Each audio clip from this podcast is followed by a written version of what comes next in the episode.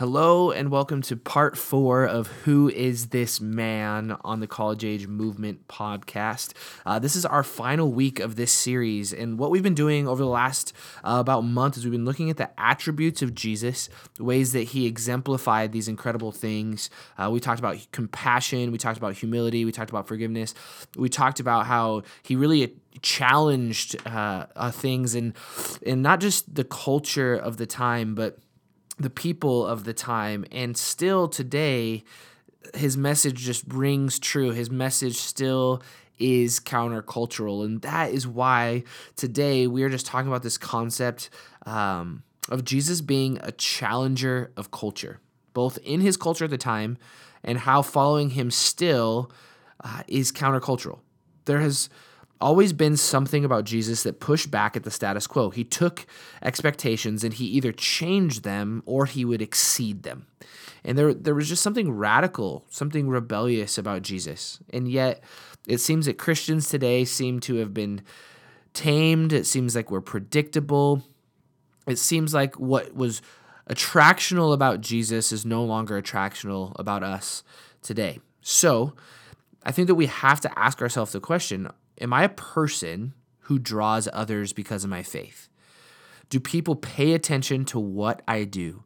Do people pay attention to how I speak, to how I act?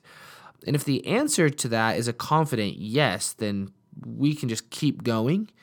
But some of us, most of us would probably question whether or not that is actually the case for our own lives or even for our communities of faith. So I want to look at some areas today that we could model Jesus and influence the world around us. Ways that he challenged culture then and the ways that we can challenge culture today. And this isn't going to be streamlined. This isn't going to be something where it's just like, wow, this sermon just lines up so well. This idea, this topic is just like so fluid. Now, I looked at so many different things, found dozens upon dozens upon dozens of things that Jesus did to challenge the culture of his time, but also the way that he just changed the world and influenced how we think of things today. And so what I want to do is I just want to look at three things, and they have a little bit to do with each other, but at the same time, they don't at all. So stick with me.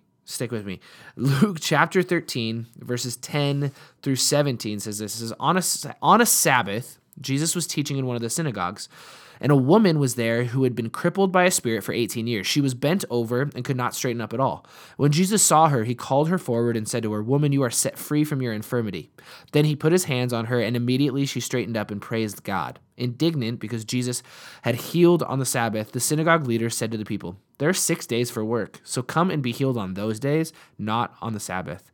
The Lord answered him, "You hypocrites! Doesn't each of you on the Sabbath untie your ox or donkey from the stall and lead it out to give it water? Then should not this woman, a daughter of Abraham, whom Satan has kept bound for 18 long years, be set free on the Sabbath day from what bound her?" When he said this, all his opponents were humiliated, but the people were delighted with all the wonderful things that he was doing.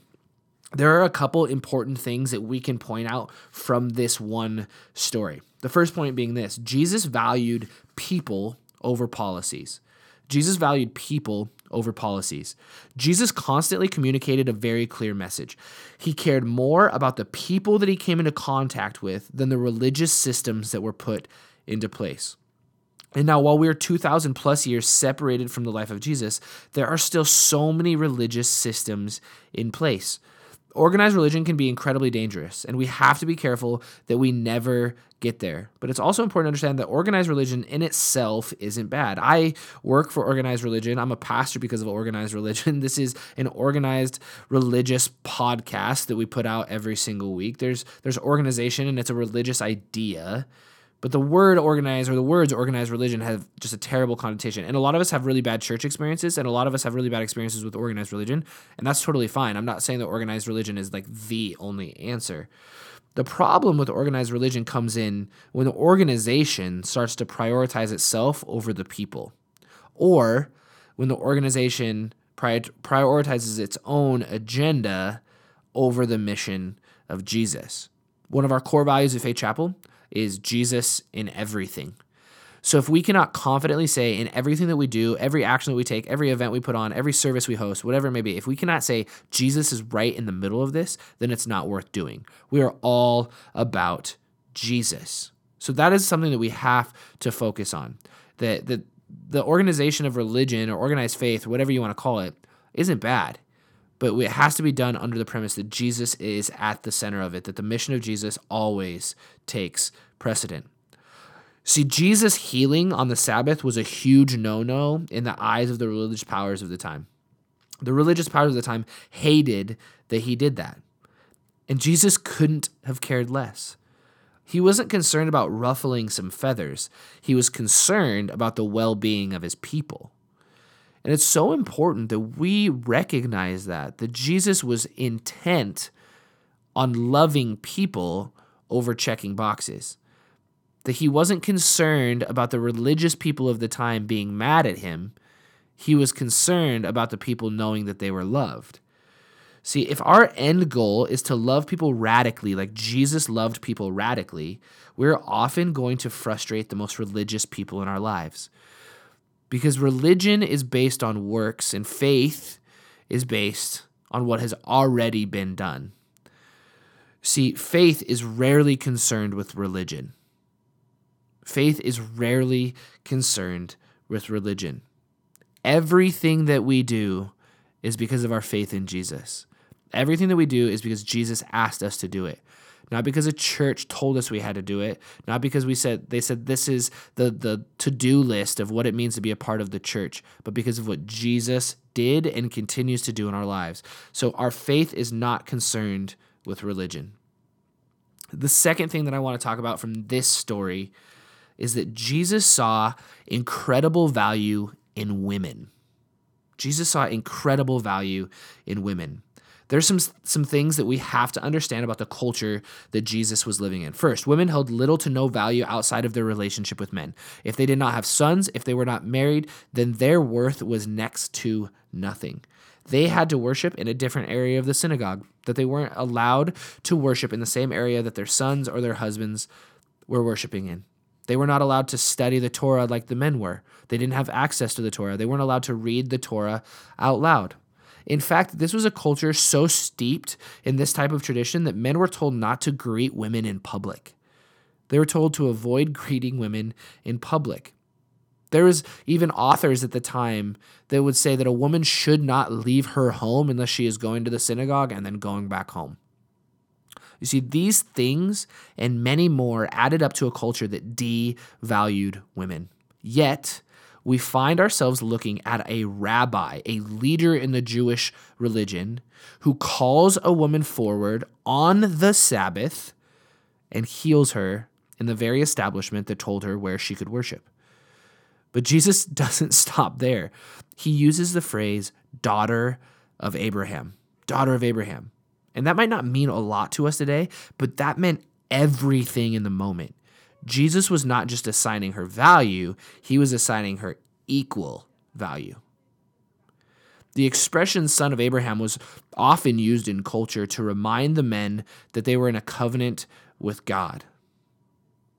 Daughter of Abraham was never used until Jesus coined it, until Jesus said, you, valuable daughter of Abraham, valuable daughter of God, are also in a covenant with the one and only Creator.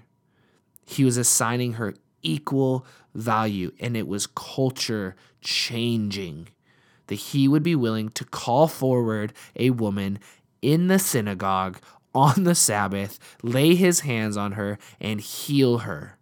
That was absolutely massive. And this wasn't the only time that Jesus broke cultural norms to show how much he valued women. Many of us have heard the story of the woman at the well, but it's important to point out what transpires between Jesus and the Samaritan woman goes beyond the idea of grace. It goes beyond the idea of forgiveness. And if you haven't heard the story of the woman at the well, here's the really short Spark Notes version. Is that Jesus is traveling with his companions. He goes to a well. He is thirsty. He has nothing to draw water. And this woman comes out, and Jesus waits for her to come. The Samaritan woman comes out to draw water from the well, and he asks her for a drink. And so Jesus, in this, is breaking cultural norms, religious norms. First of all, he's speaking to a foreigner, which broke religious custom, and he's speaking to a woman in public. Those are two things that Jesus did that are just breaking barriers. And it's something that a rabbi would not do. And this woman, I think she gets a bad rap. We've always looked at her as this sinner, and which she was. She was imperfect, and she was sinning, and she had been married to several different men, and the man that she was currently living with was not her husband. But we have to remember that outside of a relationship with a man, she could die. She literally was trying to survive, and that doesn't just excuse all the things that she did in her life. But a man could literally present a certificate of divorce to a woman without any reason. You could just say, I don't want to be married to you anymore. And they were done. And a woman was not allowed to divorce a man. So we have to understand that Jesus sees this valuable, incredible daughter of God, and he starts to engage with her. And she is absolutely blown away. In John chapter 4, verse 9, the Samaritan woman said to him, "You are a Jew, and I am a Samaritan woman. How can you ask me for a drink? For Jews do not associate with Samaritans." That's huge. Jews do not associate with Samaritans. They were a different race. They were a different religion. Why would they associate with a Samaritan? And add that, a Samaritan woman. But then Jesus does something even more radical. He entrusts her with the information that he is the Messiah. She makes a statement that the Christ is coming, that the Messiah is coming, and he says, "I am he," fully understanding that she was going to go and she was going to tell her entire village that she just interacted with the Messiah. How could you not? You just had a life-changing, life-altering interaction with the Messiah, the Savior of the world. You are going to go tell everyone. Oftentimes, Jesus was saying, go and tell no one, but he doesn't say that to this woman. He entrusts her with information. This is what's really interesting, is that in this culture, a woman wasn't even allowed to give testimony in court. They weren't valuable enough to stand before and say, this is what happened between these people. This is what happened in this interaction. Their testimony was deemed invalid. Women did not have value when it came to their testimony. And yet Scripture then says that many Samaritans were saved because of the testimony of a woman. That many Samaritans found Jesus because of the Samaritan woman, because of the testimony of a woman. That was culture shifting. Jesus was willing to cross over racial, gender, and religious barriers to make sure that she knew that she was valuable, to know that she was loved. And today we are called to do the exact same thing. It might not be the exact same culture as it was 2,000 years ago, but we are kidding ourselves if we don't see traces of this in our culture, in the church, in everyday culture, in our workplaces, in our schools, whatever it may be.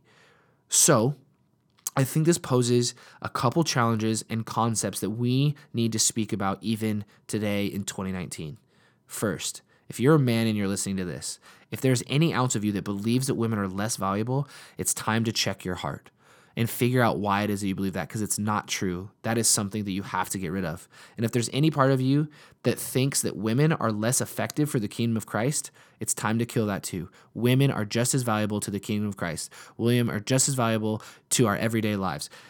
I'm not going to sit here and talk about women in vocational ministry at length, but I will tell you that I believe in women at every level of ministry, and that some of the most influential people on my faith have been women. If you have a problem with that, email me. Let's talk about it. I'll get some literature in your hand of why I believe that women can be vocational pastors, why they can lead in so many different capacities, and why they're uniquely equipped for the kingdom of God. Jesus used women in his ministry, and I think that we should be using women in our ministry too, because they are incredible. Men, hear me in that. If you have a problem with it, get in contact with me. Secondly, I just want to speak to you if you are a woman. If there is any part of you that feels like you are undervalued, underappreciated, pigeonholed, stereotyped, or less than because of your gender, remember that the Savior of the world deemed you worthy. Equal to, not less than. Not just value, equal value. And if he deems you to have equal value, if he deems you valuable, who cares what anyone else thinks? You are valuable. You are loved. Jesus loves you so much. Jesus communicated so many things over his years of ministry, that women, children, orphans, widows, foreigners, etc., etc., etc., were valuable children of God, period. Not just Jewish men, that all people. Jesus came to save the world, not just Jewish men. Jesus came to impact the world, not just a specific group of people. We have to remember that Jesus came for every single one of us. And we could dive into Jesus, how Jesus addressed all of these different types of people, and maybe we will at a later date, but I want to focus on one last way that Jesus challenged expectations. There's two verses. One's found in Zechariah chapter 9, verses 9 through 10 in the Old Testament. The other's found in Matthew chapter 21, verse 1 through 11 in the New Testament. Zechariah says this. It says, "Rejoice greatly, daughter Zion. Shout, daughter Jerusalem." Talking to the nation of Jerusalem. "See, your king comes to you, righteous and victorious, lowly and riding on a donkey, on a colt, the foal of a donkey. I will take away the chariots from Ephraim and the war horses from Jerusalem, and the battle bow will be broken. He will proclaim peace to the nations. His rule will extend from sea to sea and from river to the ends of the earth." And then Matthew chapter 21, verses 1 through 11. It says, "As they approached Jerusalem and came to Bethpage on the Mount of Olives, Jesus sent two of his disciples, saying to them, 'Go to the village ahead. Once you're there, you'll find a donkey tied with her colt by her. Untie them and bring them to me. If anyone says anything to you, say that the Lord needs them, and he will send them right away.' This took place to fulfill what was spoken through the prophet, Zechariah, that we just read. 'Say to daughter Zion, see your king comes to you, gentle and riding on a donkey, and on the colt, the foal of a donkey.' The disciples went and did as Jesus had instructed them. They brought the donkey and the colt and placed their cloaks on them for Jesus to sit on. A very large crowd spread their cloaks on the road, while others cut branches from the trees and spread them on the road. The crowds that went ahead of him and those that followed shouted, 'Hosanna, the Son of David. Blessed is he who comes in the name of the Lord. Hosanna in the highest heaven.' When Jesus entered Jerusalem, the whole city was stirred and asked, 'Who is this?' The crowds answered, 'This is Jesus, the prophet from Nazareth of Galilee.'" So the last point today is this: a different kind of king. A different kind of king. These two different passages, found hundreds of years apart, are talking about the same instance. The prophet Zechariah was prophesying what would happen, and Jesus was fulfilling it.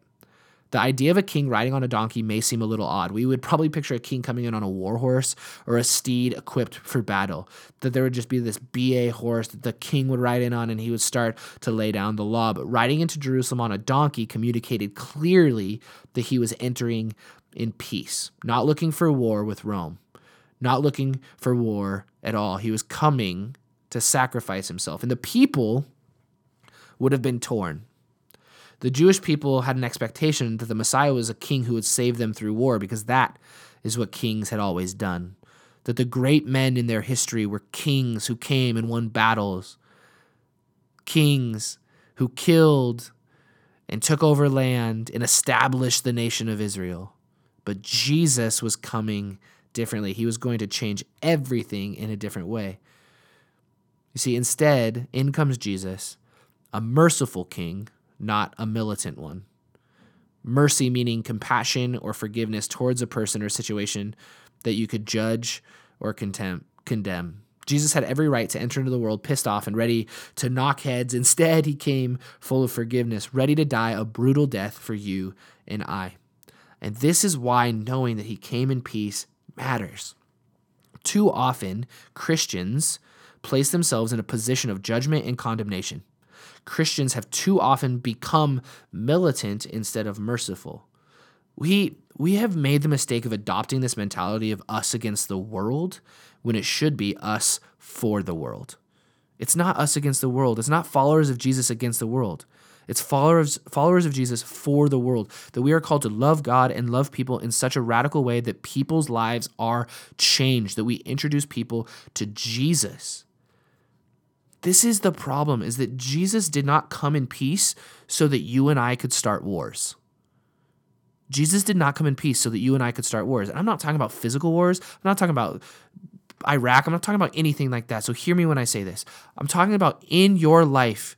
You are not called to create battles. You are not called to create wars with people, because Jesus came in peace to love and save the lost, seek and save the lost. Our battles are not with flesh and blood, but with rulers and principalities of darkness. We have talked about that before. The enemy is not the people around you. The enemy is not your boss. The enemy is not your parents. The enemy is not your coworker. The enemy is not your professor. Your enemy is a roaring, prowling lion who is ready to come and steal and devour. That Satan is the enemy. People are not the enemy. So let's not start wars with people. We're called to be offensive. We're called to be on the offensive all the time. We are not defensive because Satan is scared of those of us who follow Jesus, because we're going to go love people and accept people and welcome people into the family of God at a rate where he doesn't know what to do anymore. We do not start wars. Jesus came in peace so that we could come in peace. We have to be people who think donkey over warhorse, that we are entering into situations in peace. We are not looking to start battles. As we enter into every different kind of situation, would we just stop and posture ourselves in a way that would communicate peace and mercy, not aggression or defensiveness? He was a different kind of king so that we could be a different kind of people. He was a different kind of king so that we could be a different kind of people.